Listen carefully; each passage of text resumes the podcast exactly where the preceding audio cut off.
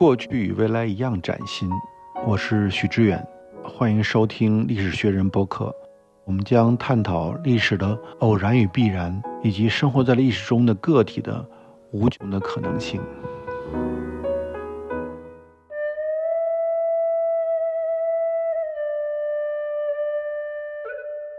各位听友大家好，欢迎来到由单向街基金会和历史学人联合推出的播客空间，我是庄秋水。那我今天请到的嘉宾是著名的历史学家罗新老师。大家好，我是罗新。罗老师您好，就是今年我看到您出了一本新书叫《月亮照在阿姆河上》啊。这本书呢，我发觉跨度比较大，大概有10来年的时间，你能介绍一下这里边的几篇文章吗？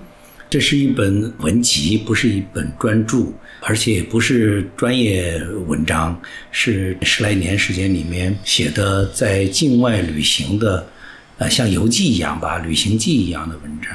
有一半以上吧都是跟中亚有关系的。就罗老师去年那本书《漫长的余生》啊，一个100位公民的故事，还有就是这一年您还有一本就是作品叫《从大都到上都》，也是一个旅行作品，那本书是特别受欢迎的。我读过那本书，也读这本书，觉得您一下子好像一个变身一样，从一个历史学家变成一个随时随地特别敏感的，随时去观察然后去倾听的一个这么一个作家。这个过程您是经过一个自己的训练，还是一个自然而然一个转向呢？我想说那个你从文字上看你所得出这个印象，那一定是被文字本身所欺骗。我想我还是一个做专业研究的人，虽然我现在在专业研究上付出的那个时间专注度可能不如以前，因为居然有时间去写这种东西啊，那当然就算有一点点玩物丧志。只是每个人都有一点点年轻时候的梦想，我跟你一样都是北大中文系毕业的是吧？对。那当然我们当年也都是文学青年，那都还有过文学梦。因此到了一定的年龄，总觉得有时候还要补偿一下一样，所以会抽时间写过从大都到上都。在写从大都到上都之前，已经写过几篇游记，都是尝试性的。在那之后又写了这么几篇，所以合在一起就出这么一本像这个旅行作品集一样的这么一本《月亮照在阿姆河上》。但是如果你仔细的读，我觉得就是我作为一个历史学的专业工作者，即使是在写这种看起来有点很不专业的这种作品的时候，也还是有我自己的特色。这个特色一定程度上可以说是缺点，就是作为一个文学写作来说，这是不可克服的缺点。我没有那样的想象力，那种能力，但是我有我自己的专业知识的这个背景，所以我想我能做的就是发挥我这方面的长处，避免那些短处，写出有自己特色的东西来。所以我所有这些像是游记一样的作品，也都每一篇都关注一个，其实是史学问题，关注一个乃至更多的史学问题，只是用更轻松一点的，在我的同行看来会是不够严肃的文字来表达。但是我想那个关怀本身是严肃的，还是有学术性的。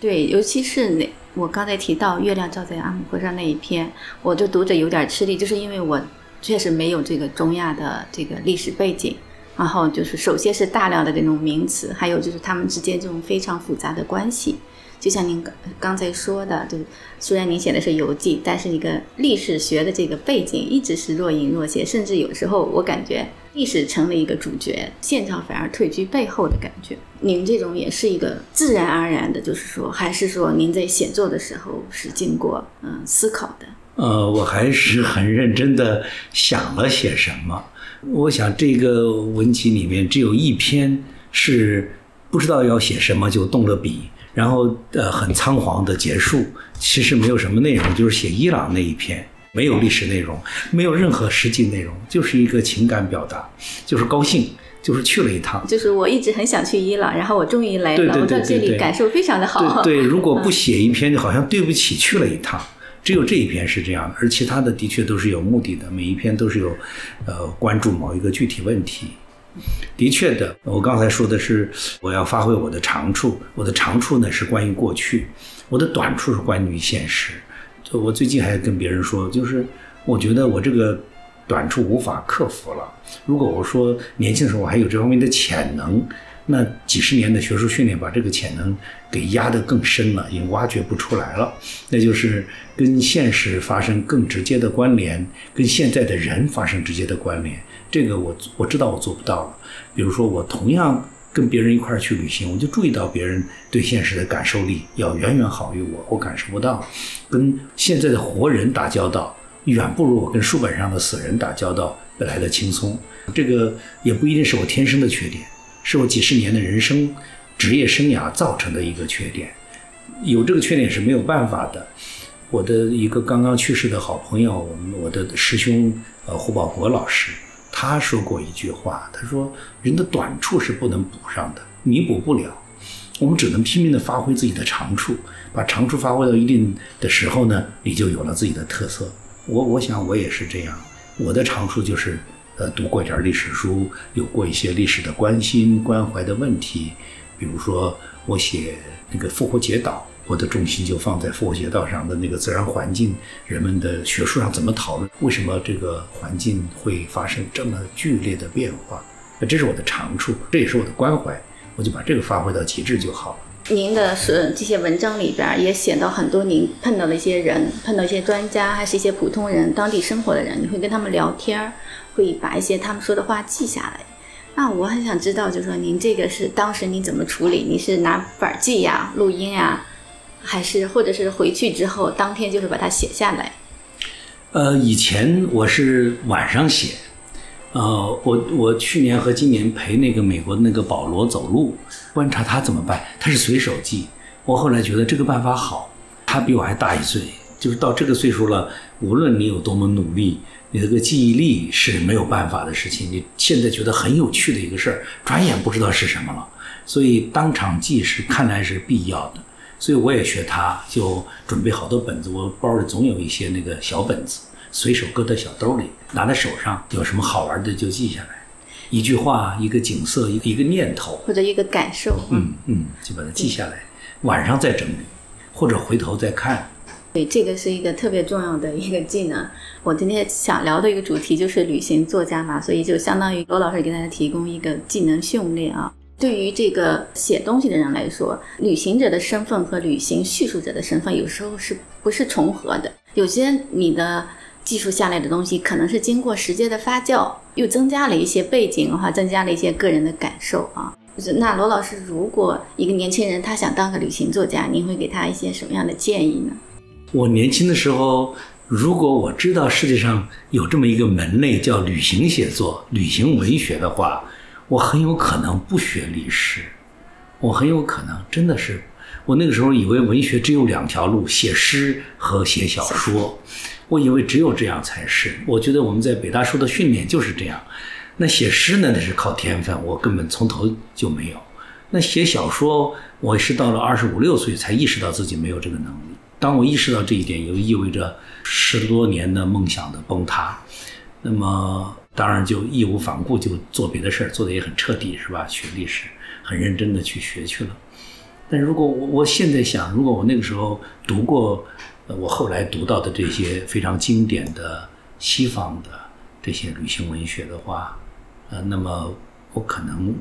那个时候就愿意去做这样一个，就像今天我们知道的什么刘子超啊、杨逍啊，什么这么一批小伙子他们做的事儿，我想我在我那个年代也是有条件自己去往那个方向发展的。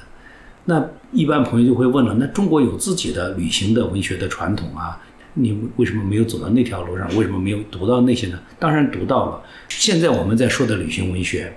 跟传统的，甚至包括欧洲的那些传统旅行文学是不一样的。现在的旅行文学是一种自觉的旅行文学。什么叫自觉的？就是说我去那个地方是为了写作，过去写作是因为我去了那个地方，大唐西域记是因为他有了那个经历之后，他记一下，记成了这么一个好像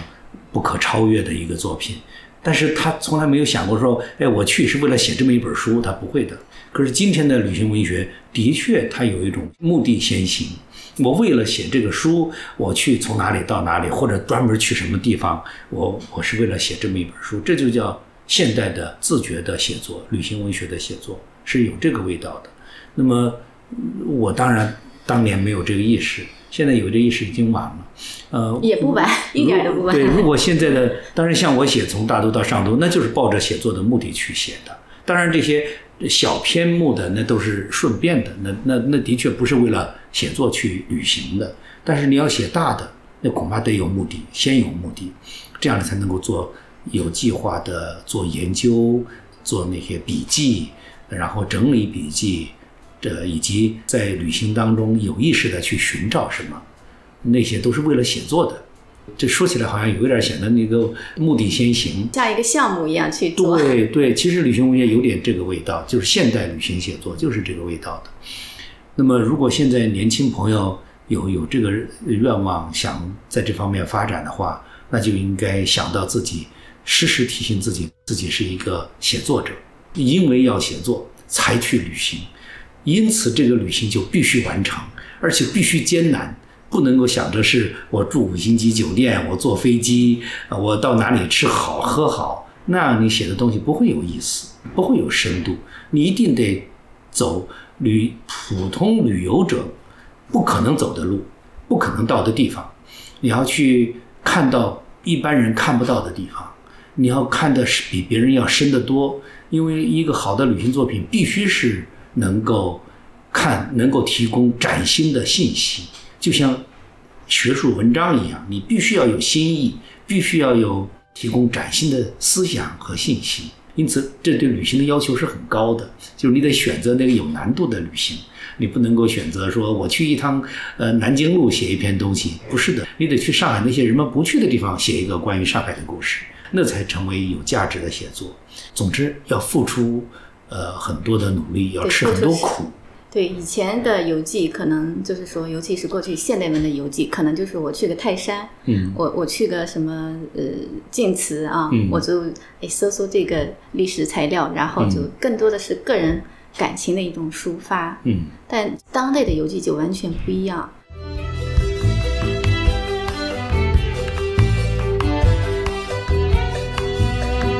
我特别喜欢您的那篇《在印第安纳追寻丁伟良》啊，一方面是因为您去的一部分我也去过，比方说印第安纳那个回力故居我去过了，但非常可惜他的老家那一块我没有去，就是丧失了很多亲眼去到历史现场的一个机会啊。我觉得想请您聊一聊，就是你当时写那篇的一个过程啊。这一篇真的是偶然的，这是我计划外的工作，就是因为我2019年整个夏天大概有将近3个月2个多月的时间，我在印第安纳大学。印第安纳大学对我来说是一个很熟悉的地方，是因为我早在2009年就第一次到印第安纳大学，在那儿待过半年多时间，后来几乎每年都去。因为印第安纳大学有一个很有名的系，中亚欧亚研究系，又可以说就叫内亚研究系，所以是一个跟内亚研究有关系的，那就跟我关心的专业话题有非常直接的关系，所以我们跟这个系建立了长期的合作关系。我下周就要去土耳其参加一个跟他们合作的一个 workshop， 就是因此我对印第安纳大学是熟悉的，因为我每年都去。但是的确我不知道丁伟良是这个学校的，我是偶然读到的。有一天我在读什么书，读到说这个丁伟良是毕业于印第安纳大学，是印第安纳人。我说这个怎么回事，我在这儿待这么多长时间都没有注意这一点。我就说趁着我在印第安纳大学待的这个暑假，我找个时间，而恰好也有一点点时间，就是在我做完我手上必做的工作，有那么1-2周我才回北京，大概还不到2周，但是有12-13天。我说这个时间我用来干嘛呢，就用来看看跟丁伟良有什么有趣的东西在这儿。我那个时候还不了解这些丁伟良的历史啊，当然我已经读到了好些人写丁伟良在中国的东西，但是对丁伟良的早期的东西不太了解。我说能不能发掘一些人们不了解的哈。再加上丁伟良说起来算是北大的创建人之一吧。有的人认为他就是第一个校长，对啊，有人认为他不能算校长，算教务长。但不管他算什么，他对北京大学，就是京师大学堂的出现是出了大力的。我作为一个北大的学生和教师，也有责任去了解自己学校的历史啊。那我就说，那我看看有没有有趣的材料。等我有这个心理，有这个想法之后啊，我就意识到我作为一个学者的学术训练的缺陷在哪？就是我长期是研究中古史的，中古史的材料不是在地里埋着的，就是在书本上。我从来不去档案馆，就没见过档案。虽然说这个历史学现在档案研究多么重要，那都是说给别的专业，说给别的研究方向听的。你看我自己这个研究方向从来没有做过这种事情，所以我一想，突然意识到这对我来说是一个学习的机会，是因为我自己就没做过这种事儿，何况还是在国外的档案。所以我就从这个印第安纳大学档案馆开始，他给我这些档案，我就一点一点的读啊。但是关于这个丁伟良的档案是很有限的。另外我也发现我没有能力读那个手写体的那些英文的19世纪后期的那些信件啊什么那些，那个太龙飞凤舞根本就是认不出来，只能认出一些单词来。但是对我来说又激起了我的好胜之心，因为我有过这种经历，就是我当年去整理过三国时代出现的孙吴政权的那个竹简。最初读那个简的时候也是什么都读不出来。我的那个算是我那个小组的，就是带着我做的那个王素老师，他读那些简的认字，我就怀疑他在瞎写。我说这没字，你怎么写出这么多字来？他说你仔细看，慢慢就会看出有字来啊。当然我也经过几周的这种磨砺，慢慢就能够工作了。所以我就想，也许这个东西看多了也会认识，所以我也就努力的在那儿认。哎呀，我后来特别高兴的是，我基本上拿到一封信就能把它读下来，特别是能读他晚年最后的，现在知道的最后的两封信。这两封信是在他的出生地那个历史学会里边收藏，这两封信没有人利用过。因为像丁伟良的材料我也读过很多，包括像您说的那个柯饶富他的这个博士论文英文的我也读过，但是那两封信我真的是从来没有见过。如果我没有去那个康体的历史学会的话，他们是不会给我看到这两封信的。他们拿出来之后我也很吃惊，而且是原件，所以我真是吓了一跳，还有这样的东西。我比您早一年去，我就偷了个懒，当时有别的事情，然后就没有去这个地方，就没有看到这两份他最后1914、1916年就特别重要的两封信。所以还是应该到现场啊。对啊，我当时就是在那个档案馆看到，当时丁伟良和他哥哥孟子元他们去到宁波之后，就给他们家里的那个写的信，就是介绍他们去了中国传教的这么一些情况什么的啊。您也看了那些信了？对，那些信我都读到了，那些也读的也蛮感人的哦。对，就是，你想在19世纪的时候，就是一封信大概要走3个半月，而且经常中间会有一些丢失什么的，所以罗老师，您最激动人心的那个时刻，就是说您在他的故乡找到了那两份最后的。对，我相信是这样，因为我在这之前已经读过了那么多关于他的东西，做我的调查工作在这之前都做完了。他们说等到时候我们通知你，你才能来，一直没有给我这个邮件说准备好了。我就干脆给他写了一封邮件，我说我不管你们准备怎么样，因为我在这的时间有限，我过2天就要离开这里了，所以我就必须要明天来。所以我就直接去了，之后人家也相当负责任，知道我要去，把东西都准备好了。所以我一个一个的打开看，多半都是我有的，或者我已经看到过的，也倒没有什么。突然看到这两个，我吓一跳，我就意识到这是他们新收集的，过去的包括柯饶福去做调查，包括那个香港的那个老师去做调查，他们都没有看到这个，是因为那个时候他们没有收到这个。这个是他们是从这个丁伟良的那个亲戚后代家里人家捐出来的，是不久前捐出来的，所以前人是看不到的。对，是一个新史料的发现。对，我看到之后还挺激动，何况是他晚年去世之前写的信，显然那个手已经没有那么稳定了，都晃晃悠悠的，要读下来也很难。我看您就是提到那个柯饶富博士论文关于丁伟良的一个定义，就是说您对他有个评价，就是说他是在一个传教的这么框架下来做研究。那我们国内的很多研究者，我也看了很多论文啊，他基本上是在一个国际法的框架下去看这个丁伟良对中国的贡献。其实也比较局限，像您说的他看不到人，看到的就是说传教啊或者是国际法。丁伟良的有很多面嘛，他是一个教育家，同时他也是一个传教士，他也引进了万国公法，就是国际法啊。然后他同时也是一个科学的传播者，办了很多的科普杂志，然后也办了北京的一些中学。那在他这么多的身份里边，您觉得他的哪些能体现他的作为一个人的这一方面？哦，虽然他自己非常强调自己作为传教士的这个身份，甚至在他最后的一封信给他的那个侄孙女儿写的信里面都强调说我要老死沙场，对吧？对，他说的沙场就是指的是给上帝战斗的地方，那就是传教的意义，在这个意义上说的。但是我作为一个当代的一个中国人，回过头来看他，觉得他在中国做出的伟大贡献，当然传教也是一个贡献，但是更大的贡献其实是科学和这个普及国际知识，或者叫国际法知识，就是让中国人意识到中国是世界各国中间的一个国家，我们可以跟别的国家在同样的规则下相处。所以这是他努力在介绍那些国际法知识，介绍给中国国际法体系，做那么复杂的翻译啊，以及做了好多的科学普及。我觉得这些不管他心目中做这些工作的意义在什么地方，比如说认为中国是一个落后野蛮的国家，把它变成一个现代国家，无论他是怎么认识这个的，这个没有关系的，就是他主观上怎么看待中国。但是客观上我们觉得中国能够进入一个现代世界，他是做了一份他的工作的。当然是很多人做工作，不只是外国人，还有许多中国人更重要的努力，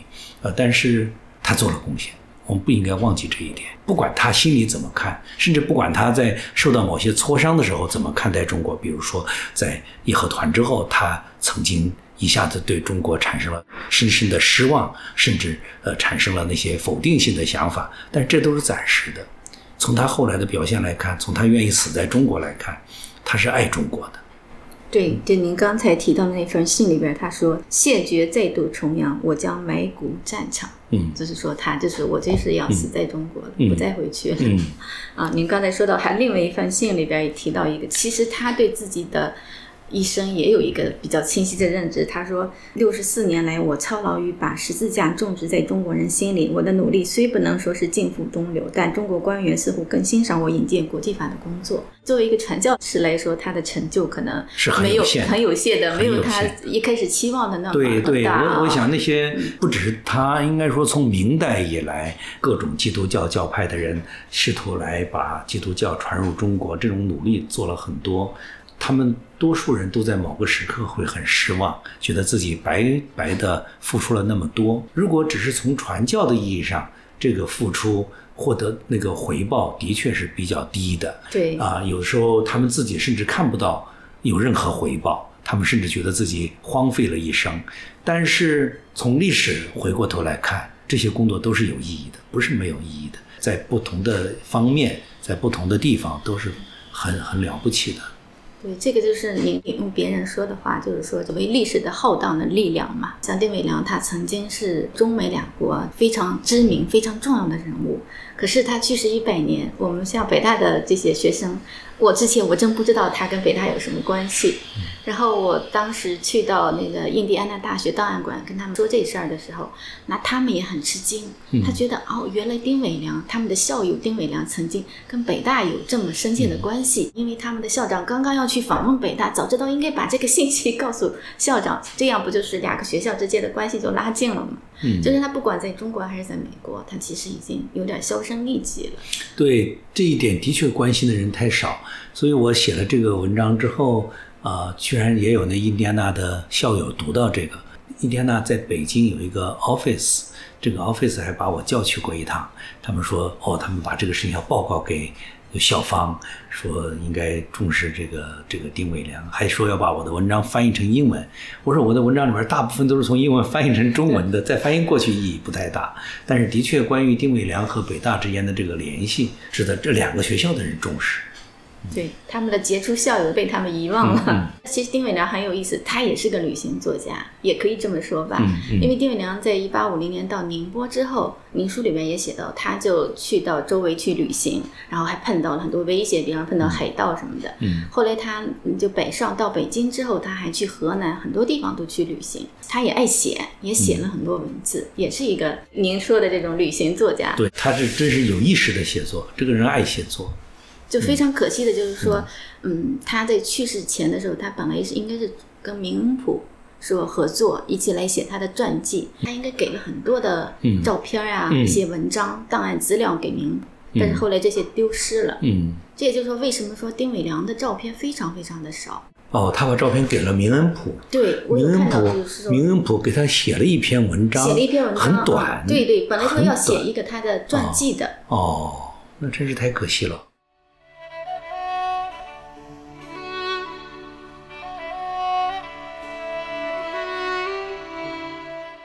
我还有一个感受特别深，就是您提到那些传教士的妻子，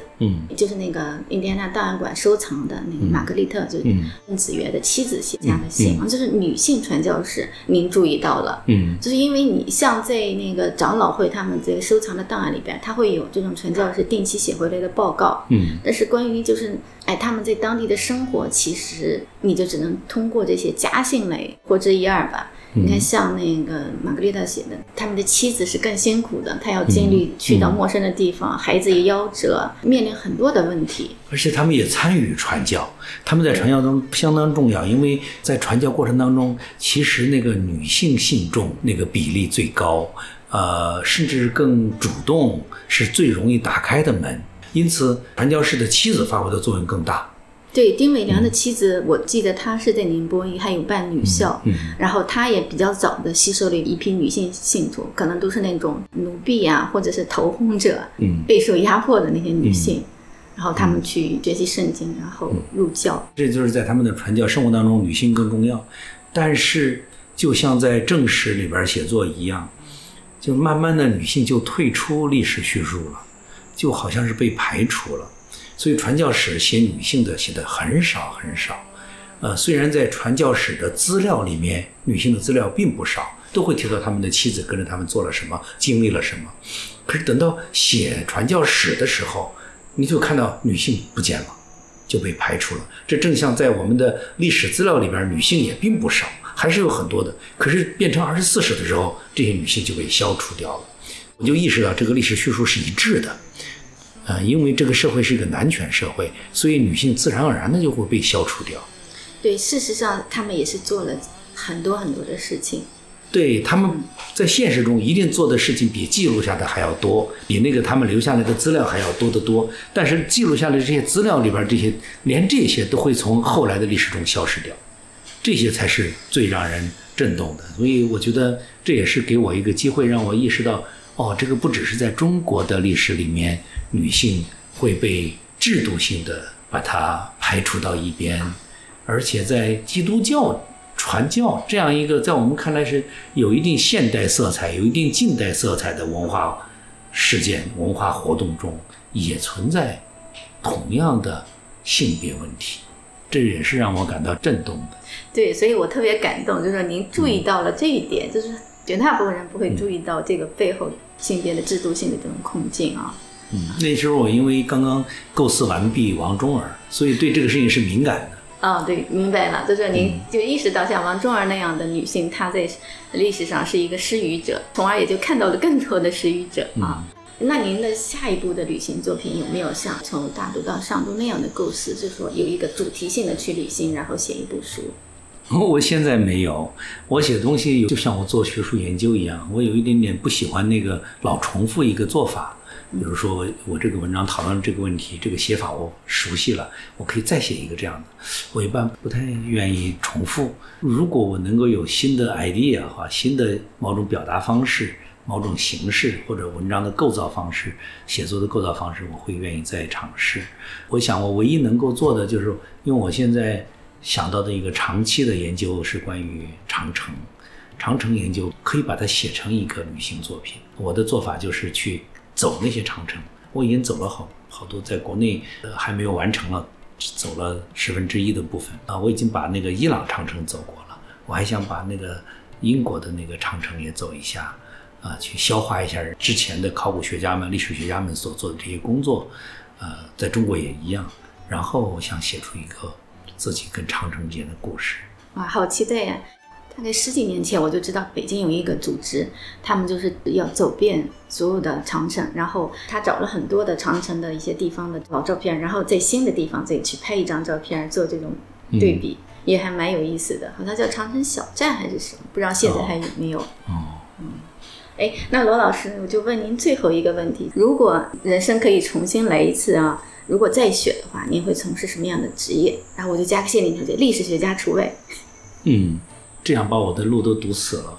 我想我如果让我重来看，在什么，如果在我当年那样一个成长的时代环境下，那文学一定是还是最有吸引力的，成为一个作家一定还会是最大的梦想。我是在文革后期成长起来，首先是能读到那个时候经过政府批准的鼓励大家读的什么《红楼梦》啊、《三国演义》啊、《水浒传》啊，这些。另一方面也开始读到一些小说，就是现代小说。我想这双重意义的这种作品的阅读还是会把我最后推向热爱文学，特别是经过了文革后期的那种文学发挥那么伟大的作用啊，那个可以说是推动时代前进的一种作用， 人性苏醒的力量。对，就是能够，我觉得是最有力量的推动时代变化的力量，文学在那个时候发挥这个作用。今天我们说文学好像就变成了一个娱乐工具，但是在当年要重要得多。在那种环境下成长起来的，容易有一种对文学的那种极高的理想主义的那种崇尚，这样的话就会觉得自己如果走上这条路还是很好的。我要从南走到北，我还要从白走到黑，我要